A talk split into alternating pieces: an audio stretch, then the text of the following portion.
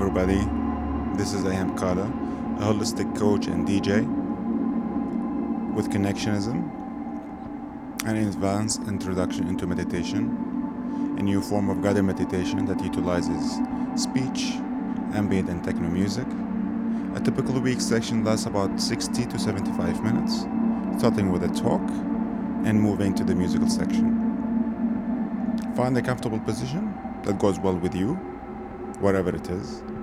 However, a seated position is recommended as it allows for better blood flow to the brain and back. We will start in a few minutes together.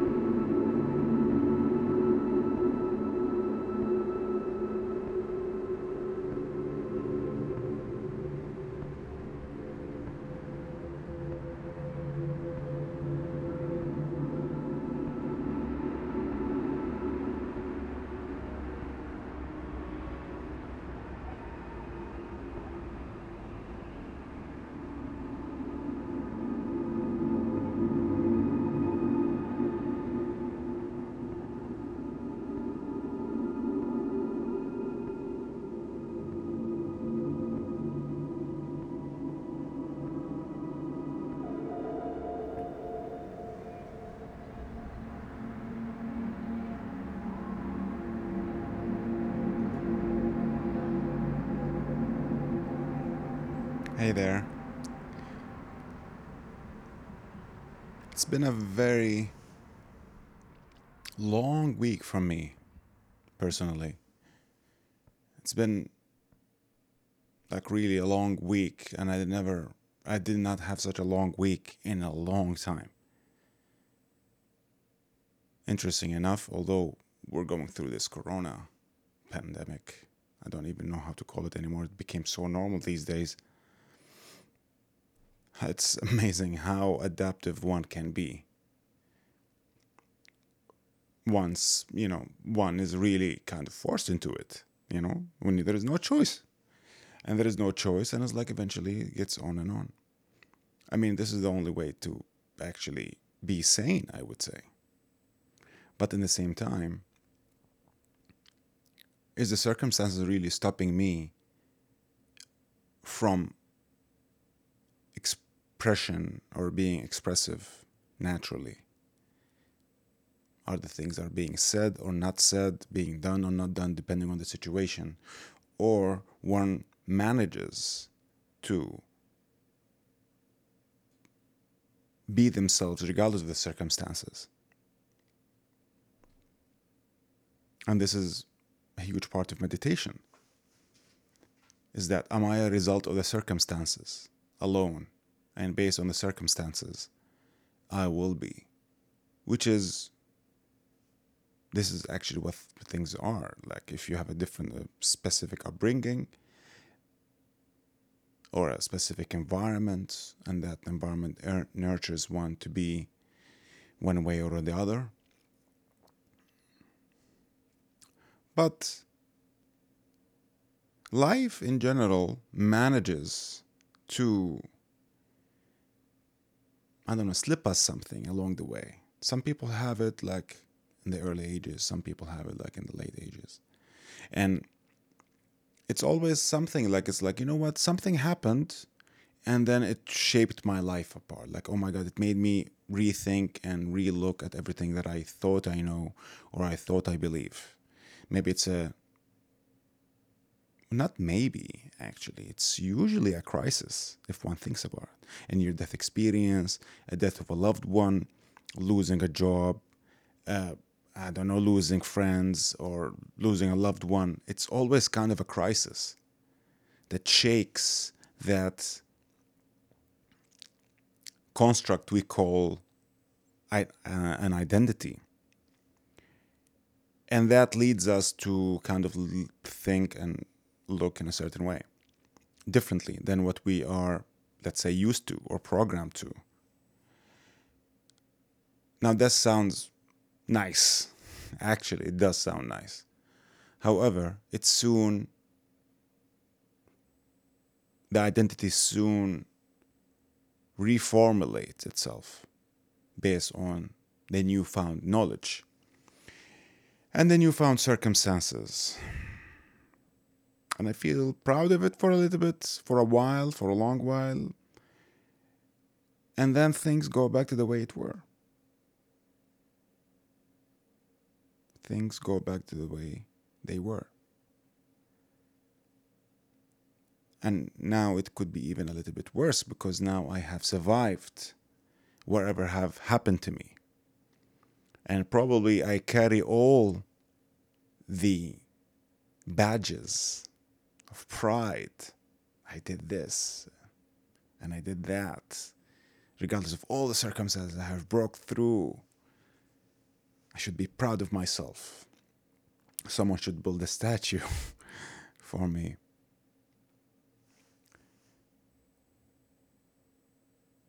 So it seems that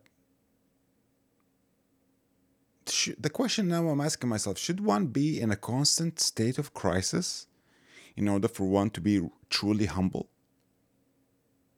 and truly receptive of life, regardless of one's own picture or image of identity that one has. That's insane to imagine that one could live like that in that way. Or the other option is like, do I really have an identity? And it's the wrong identity, so I have to find the right identity and then I go search for it. Probably keeping myself busy along the way. So it's like I exchange a game to another game. When a game expires, another game manifests, or I manifest it. While the system in my head keeps on going and going. It's just like a different version of the same system. Now, a holistic approach to life is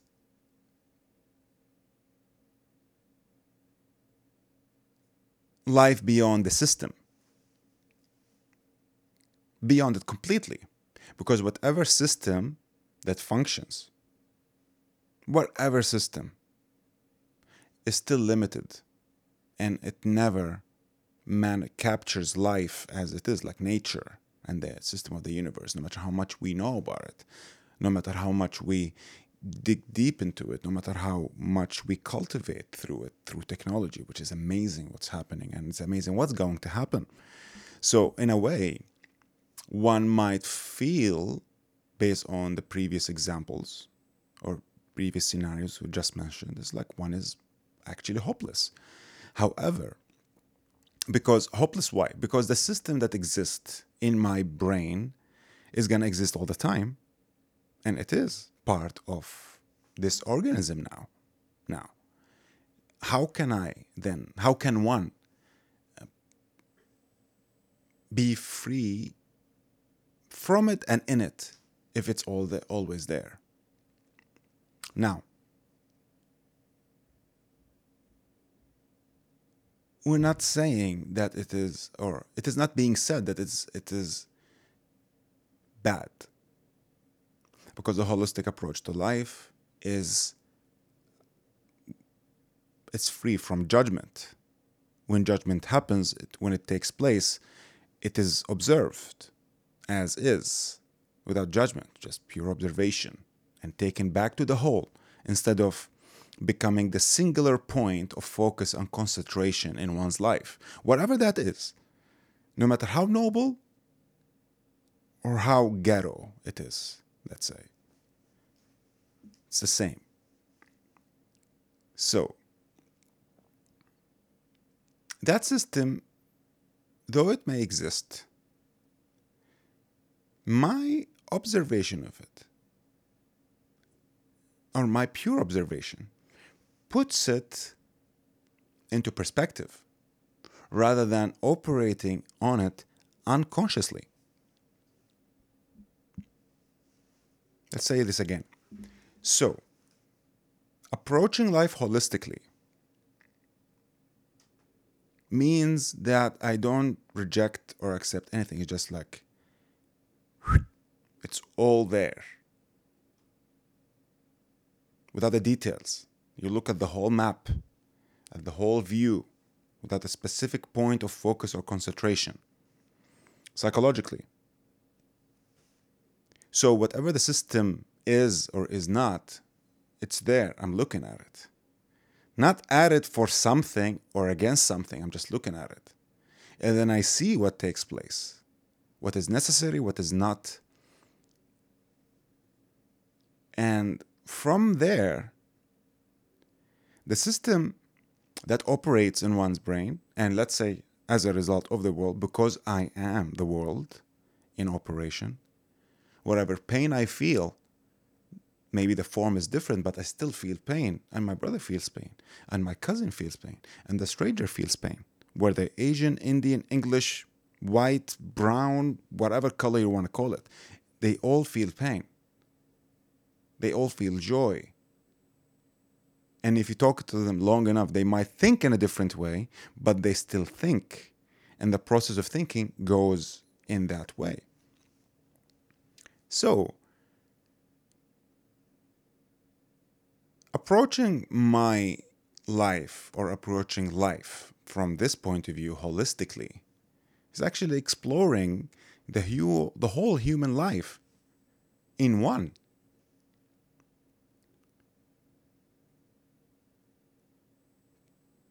So, how, not how, we're talking about all that. And it's so nice and dandy and fun and it sounds nice and it's like blah, blah, blah. But what will I get from it, regardless of however I'm living my life already? Now, the question, or such a question,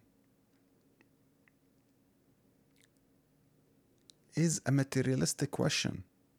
It's like, hey, what, what will I get? It's like, what will I get from loving you? Like, if you ask that question, that's it, done. There's nothing there. It's just like things. But what one is, is like, look at what's happening in your life. Let's look at what's happening.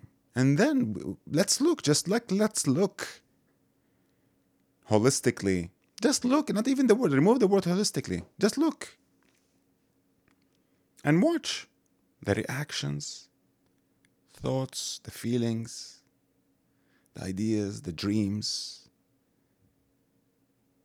the way I go or the way I don't go. Just look at it. Let's just just look. The problem resides is that when I look, there is the looker, or when I observe, there is the observer. And the observer is the system. And this is where it gets so complicated, yet it's so freaking simple.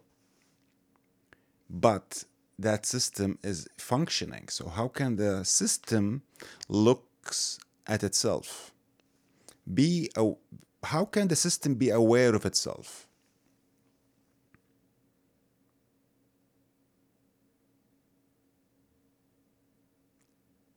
Such a heavy, dense question.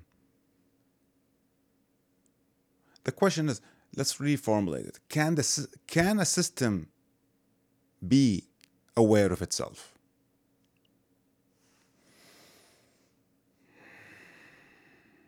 So the system is the rules I live by,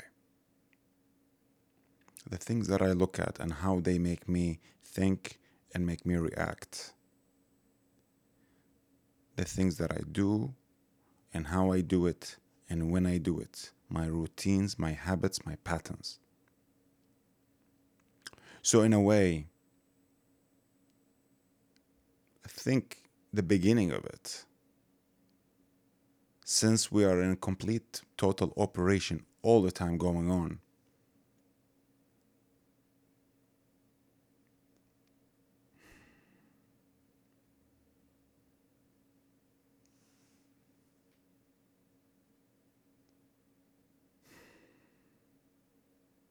to observe what we're doing or to just be observant and attentive to every minute, to every bit of every minute.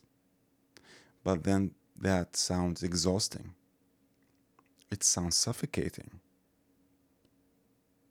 As if I'm on alarm, looking or waiting for a burglar to show up. Someone is gonna get me and I need to be ready at all times. That the thing is, such a way of living, I would say, in that in that perspective that that's just been put out. Who wants to live like that? Always on the watch, like watching out for something. Like you're always living with the enemy close at hand, yet you can't see it. True. And no matter what one does, it's always there. It's kind of, if one thinks about it, like you're always being monitored.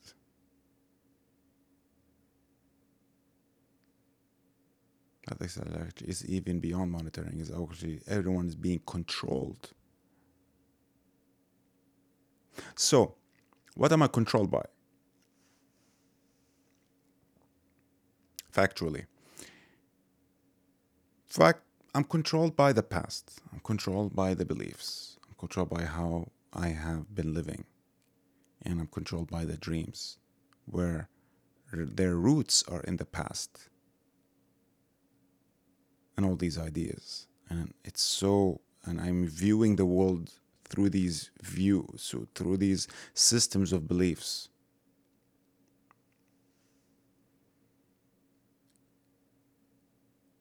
And it's all okay until I see the results of it. But even these results, whatever the results were, like unhealthy living, sickness, death also to someone. Like let's say when back in the days when there were race like or like when there is racism and then let's say a white person walks by and he sees a black body on the street and to them that's so normal as if they saw a cat dead not that even that is normal but it's like just to to put it into perspective that used to be normal daily living. And it did not generate anything in terms of like, wait, what is going on? Is this okay? and to many that wa- that was okay. Because the system was like that. That's how it is. One belongs to that. And as long as i'm safe i don't have to question anything. Safety. The question is can a system be aware of itself yes when the system is not safe in and of itself. Because the system, whatever system is, thinks that it's perfect. It's capable of managing everything. And then when that system is jeopardized by some kind of phenomena, and then it became aware of itself, and then when it becomes aware of itself, it ceases to operate. Or it doesn't cease to operate, it ceases to engage. I'm saying this for the first time. So it ceases to engage, and all of a sudden, life is still going on. And there is that energy or that like life beyond the system is revealed in whatever way or form or in how much, but it does. Do it, you'll see it. So it's a matter of safety. And if we look, and by the way, like, just to say it, like, don't take anything for like whatever I said. Like, of course, definitely, I'm not. I don't think that anyone is taking it as like the truth or whatever. It's like let's go through it and check it out and see, see, just check it out. Let's let's really do it together because this is our lives. Eh? Like, I don't know. Like, if this is not the most important, I don't know what is. To be honest, what kids living like nurturing them in a failed system in a system just like that's it in the same system that we've been living on even if it was our own system it's still a system it's unfair so what kind of life are we nurturing we need to think about that but let's go back so safety how much do we operate on the system how much are we how much is the system how much of the system is us let's say? Or how conscious are we beyond the system? In this point, I can say that it's how much are we addicted to safety, material safety, because the system is material. It doesn't it doesn't evolve. It is how it is. That's what the system is. It's a structure, right? the system of nature is a system of no system is continuously evolving but the system that we operate on the kind of based on knowledge and experience and the past etc etc etc is material is tangible in a way so how much we are looking for safety through materialism and the system shows how much we are programmed. So anything safety in material materialism or in the material which is the thinking process which is as a result time because time and thinking is based on knowledge and information psychologically and images don't evolve they're just images. They could be replaced with one or another but it's not it's like analog versus digital right? Analog is a continuous thing and digital is always about numbers like one number replaces another. So hopefully that didn't lose track but so the safety into the images and the thinking and the analysis and the past and time.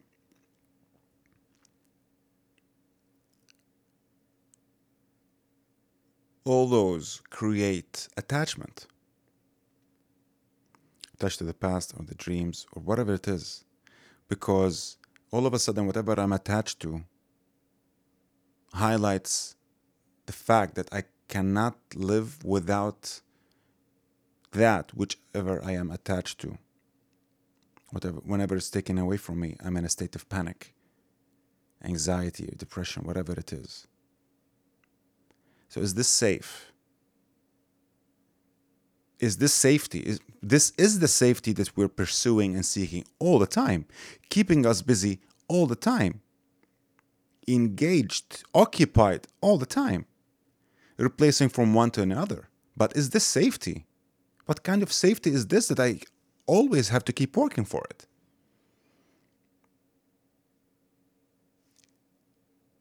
I'm not going to go deeper into it. That's it. It's not safe.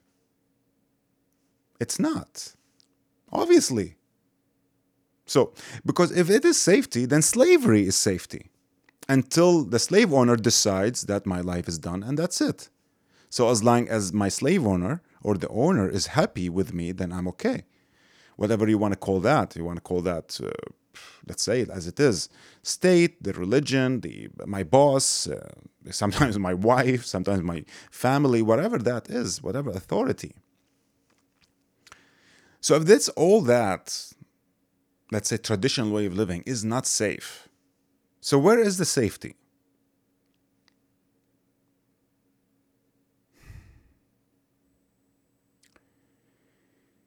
Whatever is limited, which attachment is always limited, that's why it's an attachment. Whatever is limited is not safe. So what is the limitless? is that is there's that which is limitless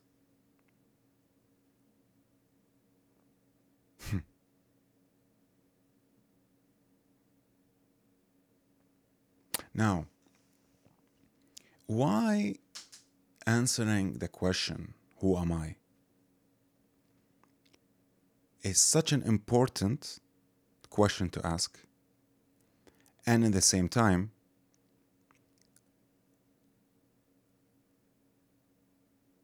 it is so let's call it not smart to expect an answer. Because whatever myself is the moment i put a label on it it becomes limited we see this factually if I call myself from a certain place or another, then it's so hard for that self to exist anywhere else. Whatever job that is, changing a career or changing even the friends that I'm with or whatever it is, or the language I use, it's so hard, especially when I'm really attached to it. When I'm like when when the belief or the system, it like that's it. It's limited. So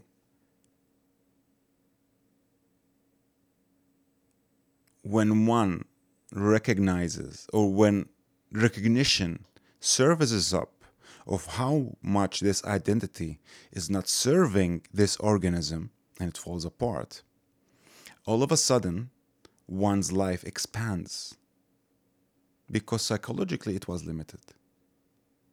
So the conclusion is the actual self is limitless. Not to say that anything else is not limitless, but this is the organism that is there, that it is here. And then we go back to a holistic approach.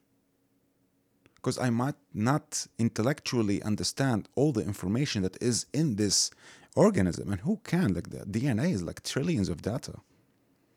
But holistically approaching it, freeing the brain from the system, being free through holistically approaching it.